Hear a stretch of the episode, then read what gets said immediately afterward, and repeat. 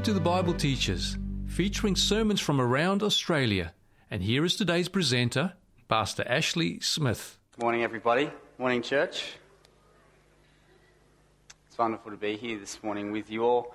Um, at this very point in time, um, Rosie, my wife's actually preaching in Lismore Church. So there we go. It's her first sermon. Um, so how about I just have a prayer before we open today's word, and I'll pray for her as well. Father in heaven, I just want to thank you so much for your faithfulness and that we can study your word here this morning. Father, I pray that as we do so, that you may descend and be with us as you already have this morning. Father, I also pray for Rosie that you be with her and speak through her as well as she communicates for you this morning. And I pray these things in Jesus' name. Amen. Now, today's message um, I've entitled, well, we're going through our series, first of all, which is Attracted to Jesus. And throughout the rest of this year, we're going to be focusing on what it actually means to be attracted to Jesus. And the messages in which we'll be looking at are very intentional, focused messages. Now, today's message I've entitled When God Came Down. And when you looked at that little video just before, you would have seen what that really is. We're looking at the Exodus account when God made a covenant with his people. But I want to share a quick story with you before I start this morning. I was three or four years old, so I don't really remember this story at all. It's just what's been shared with me. Now, my dad, my mom, and my sister, and myself, well, it wasn't really my sister and my decision to, to go on a holiday, but it was our parents' decision, and they decided to go on a holiday to the Gold Coast, and we're staying on a houseboat for a week. Now, as a young person, things always look a lot bigger than what they actually are. And when mum and dad told me that we were staying on a houseboat for a week, I was actually thinking that it was a, a boat that was as big as our house that floated on the water. Um, that was just my imagination, and as a child's imagination, it just ran rampant, and I was so excited with anticipation that we're going to be staying on this house that floats on the water for a week. We turn up to the, or before we turn up, we pack the Volvo full of, you know, our luggage and food and everything, and we hit the road. We turn up to the Gold Coast and we park out the front of the wharf that leads out in, in, into the, the, the canals in the Gold Coast. And we park the car and we get the stuff out. Well, mum and dad got the stuff out, and, you know, I, I don't remember what happened, but I, I just remember what they shared with me as they're getting the stuff out of the car, the luggage, you know, I'm off up the wharf. And all the boats are, are, are, docked along the side of the wharf, and I'm just running up the wharf. And the sound of my feet on the, on the, um, the wooden planks is echoing with the water underneath, and I'm running up, and I'm just loving it. I'm excited. The houseboat, the houseboat. But the boats weren't as big as what I thought. But it was still exciting, and you know, the sun was beaming, and, and I was excited, and I was going to get to the houseboat first. I don't know what it was, but you've probably heard the saying, curiosity killed the cat. And I, I thought, well, what does it look like over the edge of the wharf? So I walked over to the edge of the wharf and I looked into the water, and before I knew it, I was in the water three years old, four years old, couldn't swim. Parents were still probably getting the luggage out of the back of the car. They were too far back to do anything. I was a goner. And the thing is, I couldn't swim. And I was sinking to the bottom, bottom of the ocean there like a rock. And the thing is, by the time that my parents got there, it would have been too late. I couldn't save myself, and they couldn't save me. I was completely helpless. But the beautiful thing of this story is that there was a man who was a couple of meters back, who was dressed in a suit, was on a wharf. He reaches in and he grabs me by the scruff of my shirt and pulls me up and puts me back on the wharf. And he waits for my parents, who were just frantically just running down the wharf he waits for them to get there and he just keeps walking. And he doesn't say a word to them. He just kept walking. Now, it's another story for another day. I believe that was an angel. But the beautiful thing of this story and the lesson that I really want you to remember is that he came down and reached in when I couldn't save myself. And the whole biblical story is just this God came down and God reached down because we couldn't go up, because we wouldn't go up. And the history of the Israelites is a history of a nation, God's special chosen people who were chosen to be a blessing to the world. They were chosen and set apart to declare Him to everyone around. They were in slavery in Egypt. And the book of Exodus pinpoints this so clearly. They were in slavery with the most oppressive nation that has probably ever been. And they can't save themselves. Because not only is e- Egypt oppressive, but Egypt is also the most powerful nation that there is. And they're stuck. For 400 years, they're stuck. They know what it's like to be oppressed. They know what it's like to be slaves. And this is their life and this is their lot. But then God comes through miraculously and He delivers them. And He brings them out of Egypt, the most powerful nation. He brings them to the edges of the Red Sea. He even parts the water and they pass through. And He brings them to this place called Mount Sinai. Miraculous, isn't it? Miraculous. The first half, as you looked in the video of Exodus, is looking at God's saving power. The second half is looking at his covenant with his people. You know, there's a difference between a covenant and a contract. You know, I went into Telstra a number of years ago and I signed on the dotted line for a phone. That's a contract. A covenant is different. A contract basically, I'll show you on the screen here. A contract says, this is yours and this is mine. A contract has to do with objects, it has to do with possessions, it has to do with material things. And a contract is always about me profiting and me getting something. And by the way, contracts are temporary. Because after two years, I could say goodbye to Telstra. Okay? Telstra gets my money and I get the phone. They get something from me and I get something from them. When God enters into a covenant with his people, is he entering into a contract with them? Where he gets something from them, and they get something from him. Is that what God does? That's not what God's covenants are about. God's covenants are different. And on the screen just up here, you see that a covenant is this I am yours and you are mine. There's a difference between a covenant and a contract, and the difference is this. While a contract looks at um, possessions and, and, and, and profit, a covenant looks at the person. And when God entered into a covenant with the children of Israel, as I stood here on the 1st of May and Rosie stood just here, we entered into a covenant. Because I tell you something this morning my contract with Telstra is very different to the covenant that I made with Rosie. I'm not even going to put them on equal playing fields here. They're completely different. A covenant is this I stood here and said, Yes, Rosie, I am yours and you are mine. And she said, Ashley, I am yours and you are mine. I am giving myself to you. A contract is getting, a covenant is giving. And God enters into a covenant with the children of Israel, and this is so powerful. God had saved them from slavery, He had saved them from bondage, and He brings them to this mountain. Now, many, many people think that when God brings them to the mountain and He gives them the law and the requirements, that God saves them from slavery and then puts them back into slavery again. Is that what the law is? Is the law that was given at Mount Sinai meant to put them back into bondage again? No. It was meant to give them freedom. Actually, the law was a demonstration of God's spiritual salvation. The Exodus was a demonstration of God's physical salvation. And what I want to show you today is that there, well, actually, I'll give you an illustration. Let's say that you make a doctor's appointment and you ring up the receptionist and you make a doctor's appointment. This is a contract. So you say, you know, I'd like to book appointment for the, the 15th of January at 9 o'clock, and you pencil it in. And then you go throughout your day and you're busy and you're busy and you forget about the appointment that you made. Now, does a doctor stop and cancel all of his appointments because you haven't turned up? Does the doctor lay awake at night thinking, oh, Ashley just didn't turn up to the doctor's surgery today. I just can't sleep. Is that what he does? No, he just gets on with it. He, he forgets about you. He doesn't even remember you. And next time that you make an appointment, it's probably less likely you're going to get into that doctor's surgery because you're just not showing up.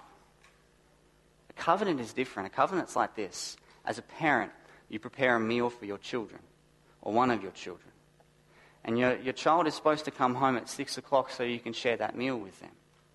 And you're sitting at the table, and the, and the food's out on the table, and you're watching the clock, and it goes from 6 to 10 past 6 to half past 6 to 10 to 7, 7 o'clock, and they're still not home. Does the parent then go, Oh, well, I've done my obligation. I cooked dinner. They didn't show up. I can go to bed now. Do they forget? No, no, no. That's where the parent's obligation begins. The difference between a contract and a covenant is that when the obligation's over, the obligation's over. The covenant is when something's gone wrong, it just begins. You know, when you read the Isaiah, God says, you know, that He's inscribed us on the palms of His hands. God's covenants are far more reaching than the covenants that we make here on earth and the contracts that we make. There are two conditions for covenant. The first one is relationship. Open with me in your Bibles to Exodus chapter 19 and verse 4. There's two conditions to covenant. In all the texts in the Old Testament, this is probably my favorite text. And that's a pretty broad statement. Because this text just here is a text that demonstrates covenant, the covenant language with God. I am your God and you are my people. Now you've got to see here that God initiates the covenant. So any single attempt for the Israelites to fulfill the covenant in their own strength is void because God's already initiated the covenant. God's process of saving people has never changed. There's not going to be two divisions in heaven where one side of heaven says we worked really hard to keep the law of God and therefore we'll save through our own merits. And then there's another side in heaven that says, you know, we relied on the blood sacrifice of Jesus. There's not two divisions. God initiates, God comes down because we can never go up. And God brings the children of Israel out of Egypt through the Red Sea. He redeems them. And look at what he says to them in verse 4. He says, You have seen what I did to the Egyptians the most powerful nation on earth, how I subdued them, and how I bore you on eagle's wings and did what? And brought you to myself. Isn't that beautiful? God saves you from oppression. He saves you from slavery. And by the way, church, we are all slaves to sin.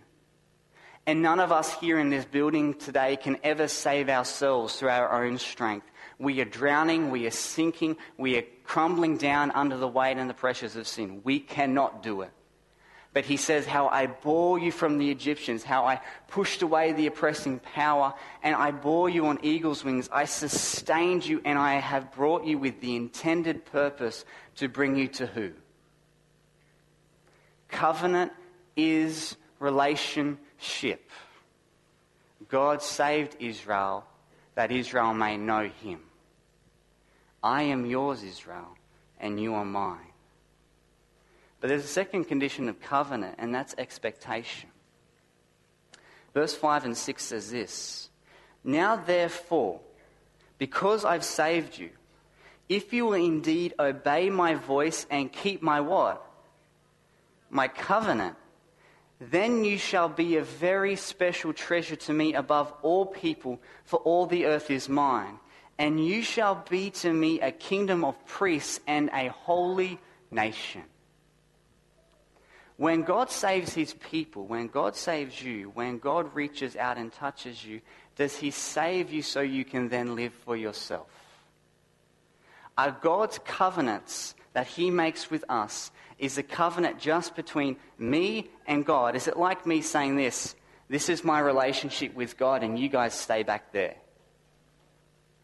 I'm keeping God to myself. Is that what God intended for his covenant with the children of Israel? No, no, no, no. God says, You shall be a kingdom of priests. What does a priest do? A priest stands before God and the people to represent God to the people. So, what God does with Abraham is he calls Abraham out of Ur of the Chaldees and he says, Abraham, I'm going to choose you to represent me to the nations. Then he calls a select group of people, the, um, the descendants of Abraham, through, you know, Isaac and Jacob, etc., etc. Here they have the nation of Israel, and they are drawn out from the nations to represent God to the nations. Because God's ultimate purpose has always been to save humanity.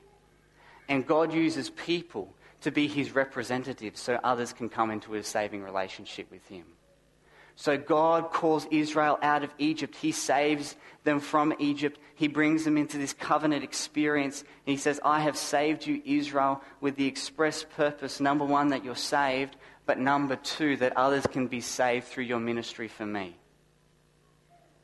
God's covenants are never self centered. And our relationship with God should never be self centered. God's covenants always reach out, contracts always reach in. What do I get for myself? God's covenants are what can I give to others? Does that make sense? What are the two conditions of covenant? Relationship and expectation. Now, I want to ask you a question here this morning. What was Israel's response to this covenant? Did they say yes or did they say no? They said yes. I mean, wouldn't you say yes too?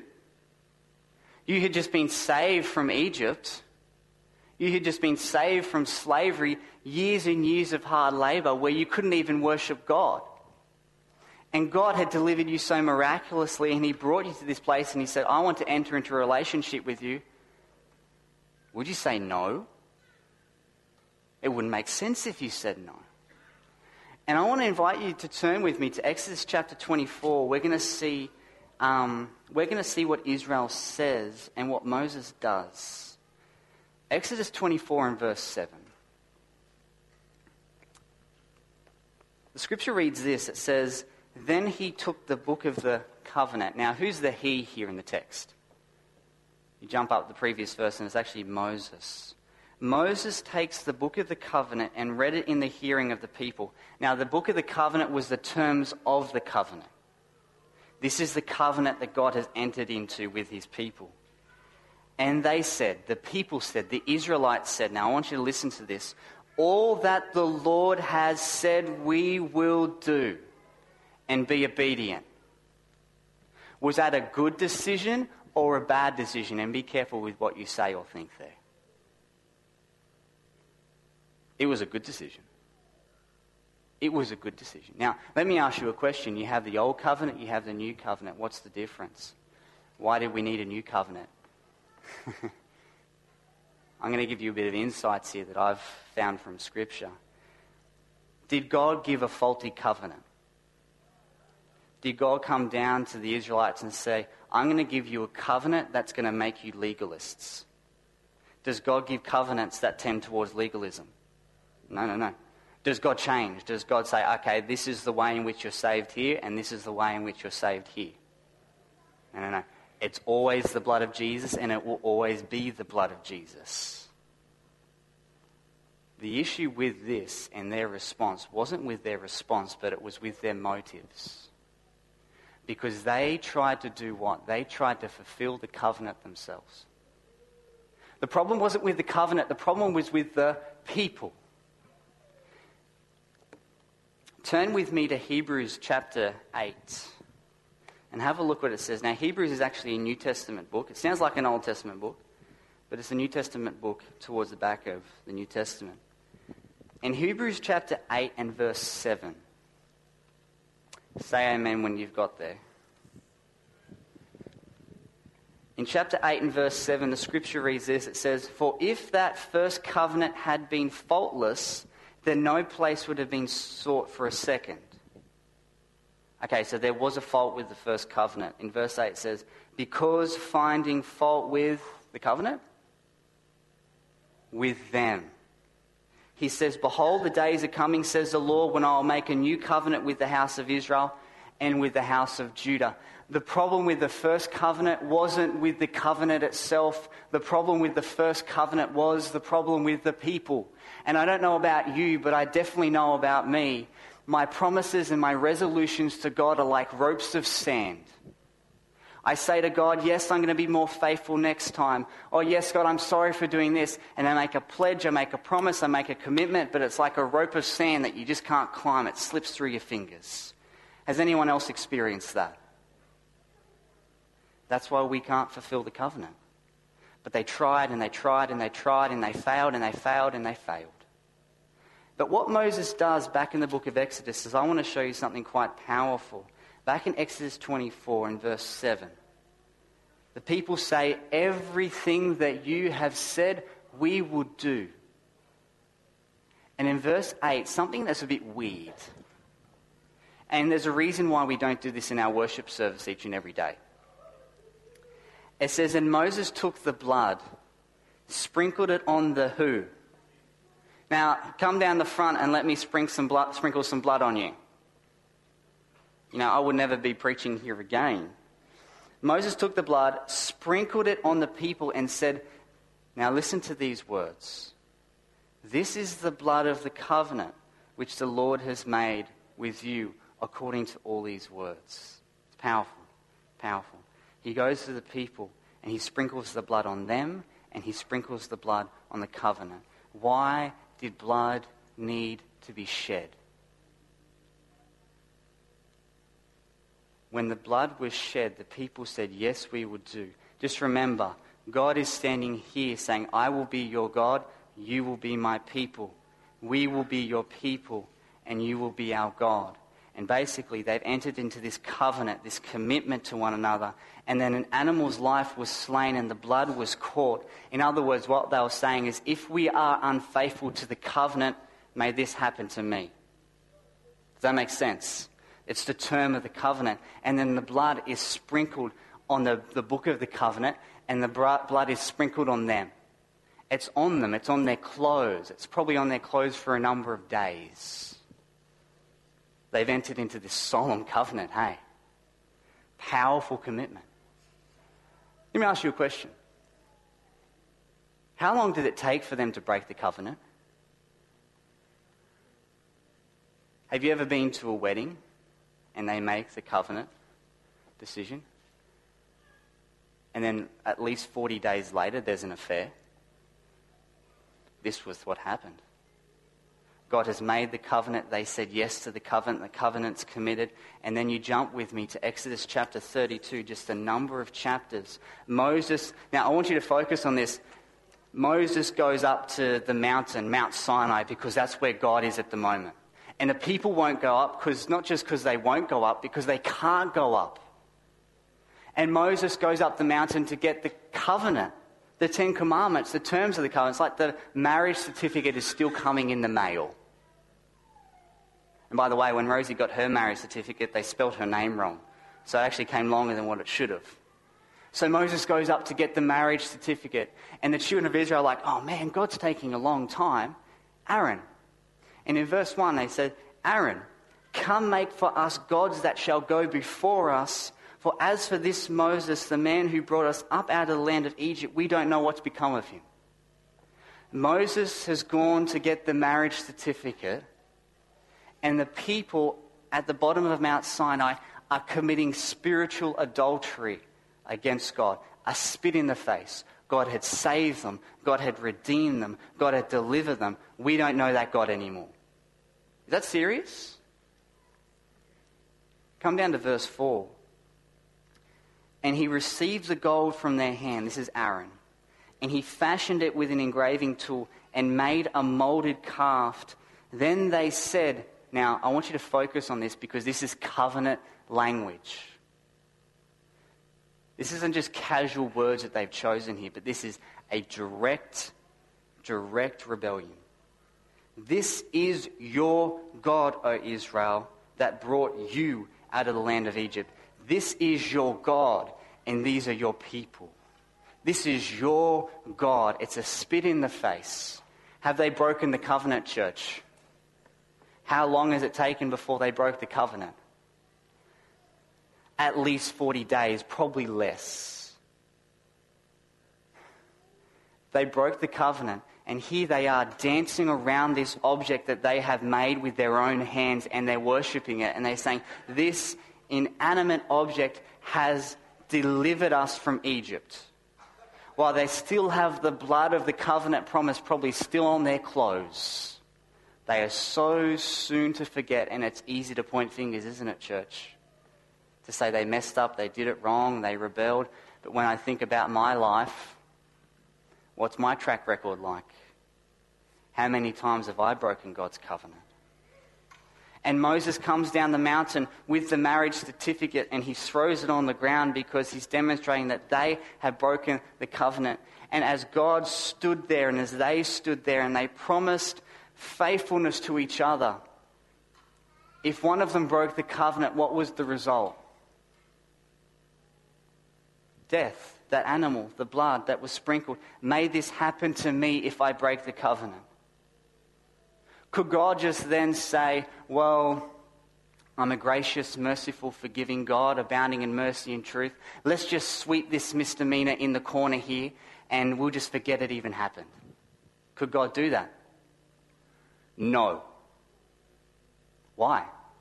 Yes, God is fully merciful, but God is also fully just. And God must deal with sin in a way that perfectly satisfies himself. We're going to look at that more next week when we look at the atonement. But I invite you to, to, to, look with me into the very heart of God in Exodus chapter 34 because this is the central focus point. In Exodus 34, thanks so much, Kyle, for reading these texts for us. Moses goes up the mountain to God. And I want to show you what God does. Oh, I love this. God descends upon the mountain, and Moses says, Show me your glory. Glory was synonymous for character, and character is God's name, it's who God is. And in verse 5, it says, The Lord descended in a cloud and stood with him there and proclaimed the name of the Lord. He's proclaiming his character, he's proclaiming who he is. And the Lord passed before him and proclaimed, the Lord, the Lord God, merciful and gracious, long suffering and abounding in goodness and truth, keeping mercy for thousands, forgiving iniquity and transgressions and sin, by no means clearing the guilty, visiting the iniquity of the fathers upon the children and the children's children to the third and fourth generation. So Moses made haste and bowed his head towards the earth and proclaimed. What did God do in the midst of Israel's rebellion? He proclaims his name.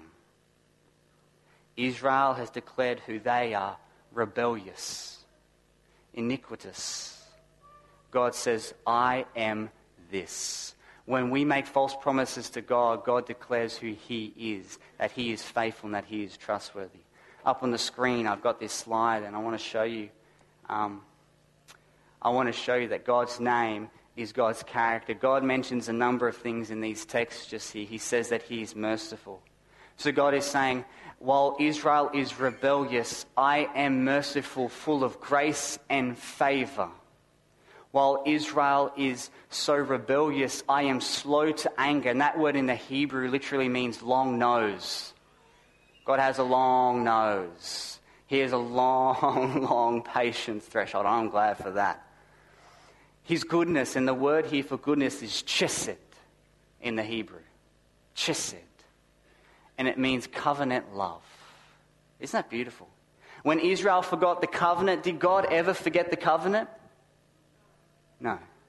His goodness. And that word, remember it says he's abounding in goodness. In other words, there's no limit to the goodness of him who is faithful. It's like if you had a big bucket and you're drawing up God's goodness, you would never hit the bottom. You just keep going and keep going and keep going. That's the lengths to God's goodness, and that's what he's declaring here. He's full of truth, which means he's faithful and he's st- stable. There is stability in God's name, and you can always depend upon him. Mercy, he men- mentions chesed again because he wants them to understand he's the covenant keeping God. He says he's keeping mercy with thousands, but literally in the Hebrew it means he's keeping mercy or chesed to the thousandth generation. It's a very deep bucket, isn't it? Very, very deep. And then he says forgiveness, and he mentions forgiveness here of all sins, even sins which weren't even covered in the sanctuary service. Wow. But then he also says he visits iniquity. In other words, God deals with sin. God declares his name as a name that's fully merciful but fully just. Could God just then wipe his hands and say, you know what? I've demonstrated who I am. I'm the God of perfect mercy, slow to anger, full of goodness, truth, mercy, faithfulness, forgiveness, and I'm just as well. That demonstration of who I am, that's enough. I've done what I've needed to do. You're now saved. Is that enough? Needs a response. So, what does God do? God comes down. children of Israel, did they hear that? Did they see that? Did they know that at that point? God wanted them to. But how could a holy God live in the midst of a sinful people? What God does is something profound. The sanctuary hadn't been built yet. So, guess what God does? In Exodus chapter 25 and verse 8, it says, And let them make me a sanctuary that I may dwell amongst them. God comes down because they can't go up. God initiates the covenant because we never could. I was drowning in the water and I couldn't save myself. My parents couldn't save me. Only God could save me. And the same with God's covenants that He makes with you. They couldn't go up the mountain into God's presence. So God said, You know what? I'm going to come down to you and wrap myself in the garb of some material, and I'm going to be with you in the midst of sin. Because covenant was always relationship, and God has always wanted to be with his people. Amen. But the beautiful demonstration of God's covenant isn't just seen here in the sanctuary and the sanctuary services but the full demonstration of God redeeming and declaring his name is seen in the life, the death, and the resurrection of Jesus Christ. Open up with me to John chapter 1 and verse 14. John 1 14. I'm sorry, but I'm just getting into this. It's my second last text. John 1 14. Let them make me a sanctuary that I may dwell amongst them. What is Jesus? Look at this text. And the Word became flesh and dwelt amongst us, and we beheld his glory, the glory as of the only begotten of the Father, full of grace and full of truth. John is intentionally borrowing the language from the book of Exodus. Do you see it? and the Word, who's the Word? Jesus and God, you read up in verse 1 to 3, and God became flesh. What's that saying? God became man and dwelt. The word there for dwelt in the Greek means tented or tabernacled. So God became man and he tented with us. He sanctuaried with us. Isn't that cool? And it says, and we beheld his glory. God's glory is synonymous with his character, which is his name. Because Moses had just seen the name on the mountain, the children of Israel hadn't seen it. And I mean, this is the powerful reality, church. God had sent message after message after message through the prophets and through the scriptures to his people. They knew that God was faithful, God was just, and God was holy because of the promise that was given. But had they ever seen a life demonstration of it? Never had. The children of Israel never went up the mountain. It was only words that were spoken to them. So, what God does is God becomes a man and God dwells with us. And we see his glory. We actually see the character of God. God comes down. And these words here, this verse here, is echoing the language of the Exodus, and it's echoing the language of the sanctuary because God wants us to know that He initiates His covenants, that He keeps His covenants. He has perfect chesed, and that he has covenantal love which has no lengths, which has no limits. The bucket is it's full and it goes right down as far as you can go, and yet there's still infinite depth you can go to. And God is saying, We beheld his glory, the glory as of the only begotten of the Father, full of grace and full of truth. This is the reality of God's declaration in the mountain.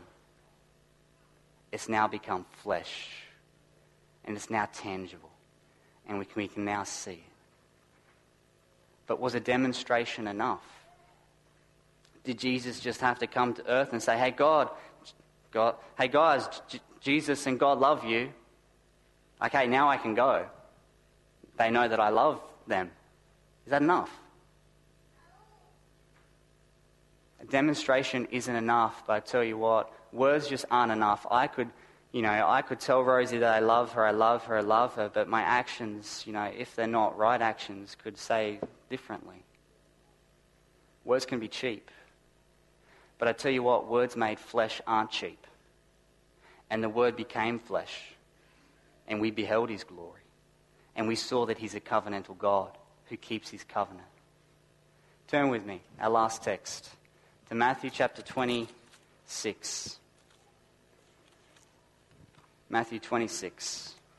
This text here demonstrates to me that Jesus' life was more than just a demonstration of God's love for us, but Jesus' life was a demonstration of God's saving power to pay the penalty for our sin. And unless Jesus pays the penalty for our sin, you have no salvation, church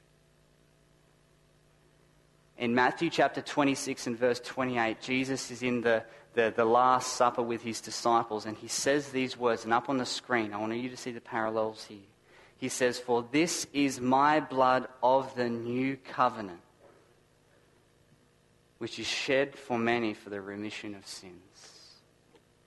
On the screen here, you see that Jesus is intentionally taking the same language that Moses quoted when he sprinkled the blood on the book of the covenant, Moses said, This is the blood of the covenant. Jesus says, This is my blood of the new covenant, which is shed for many for the remission of sins. For without the shedding of blood, there is no forgiveness.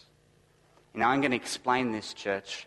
When God stood here and said to Israel, I am your God and you are my people and when Israel stood here and says, We are your people and you are our God, and then Israel spat in the face of God. God couldn't push their sins into a corner and say, We're not going to deal with that. We'll forget that nothing has ever happened.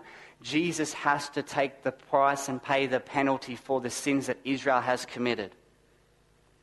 That's why he's saying this, because he's a God of perfect justice, a God of perfect mercy and perfect justice and his life is given for many as a remission of sin, and the shedding of blood is for the forgiveness of sins. And I want to focus on this point as we close. God comes down because you couldn't go up and because you wouldn't go up. And what Jesus does is this Jesus is the Word, He is God. By the way, is God faithful to His covenant? Jesus fulfills the covenant and is faithful to the covenant on the side of God he becomes man. Is Jesus faithful to the covenant as man? Jesus is faithful to the covenant as man. Where you are unfaithful, he is faithful because he cannot deny himself. The new covenant is the fulfillment of Jesus' life, death, and resurrection as God and as man. Jesus fulfills your side of the covenant, and he wants you to take trust in him. And the difference between the new covenant and the old covenant the old covenant, the people said yes. The new covenant, God says yes. And when God says yes, nothing else can say no.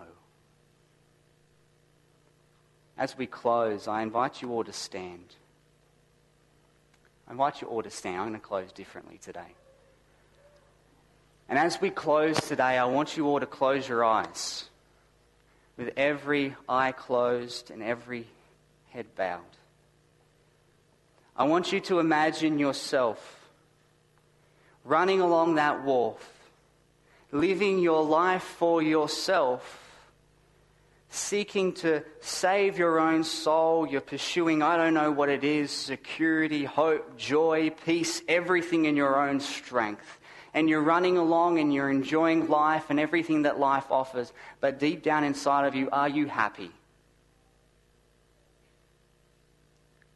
I beg to say that you're not. And you're running along and you think that you're experiencing life to its fullest, but really you're experiencing the worst of it. And then you find yourself in a condition where you're sinking, you've fallen in, you're drowning, and you're going down.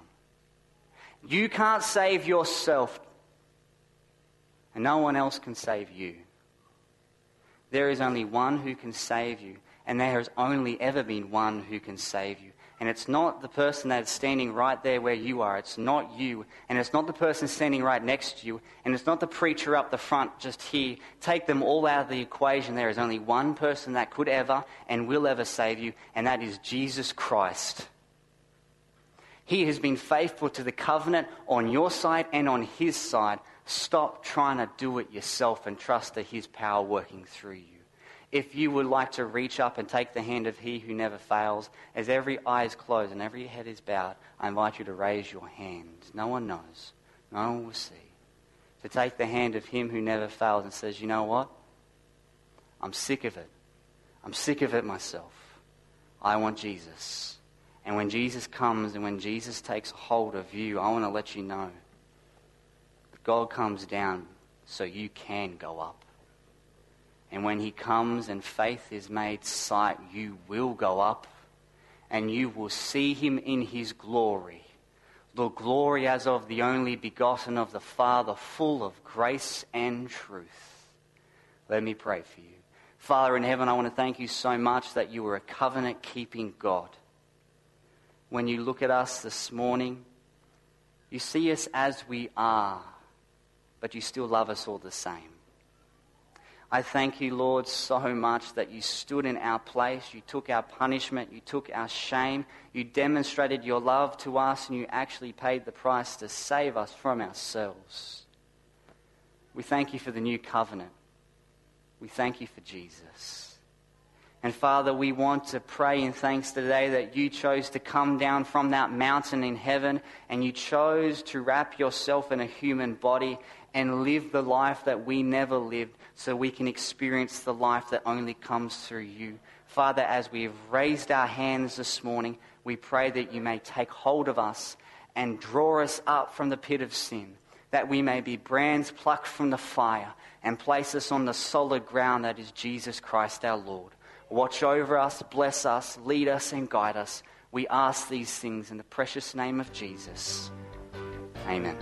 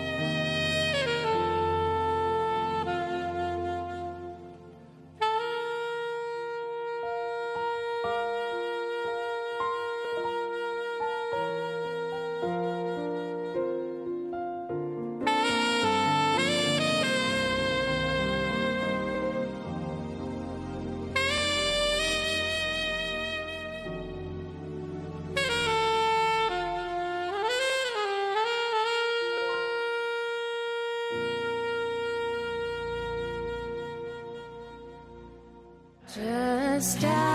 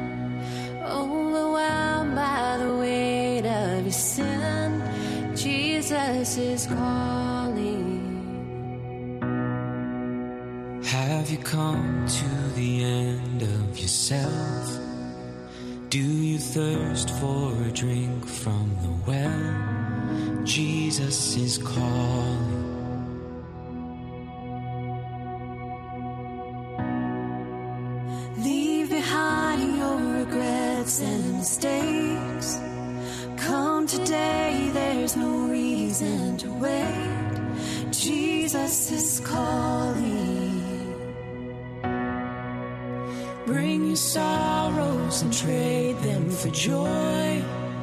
From the ashes, a new life is born. Jesus is calling. Oh, come to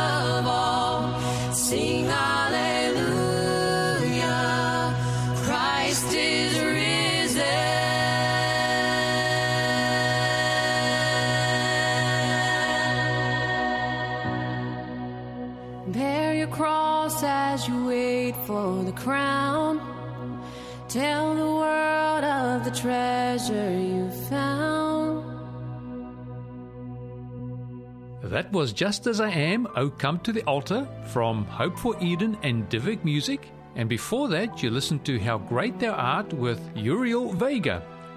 Coming up next, we have Are You Ready for Jesus to Come with Sandra Entermann.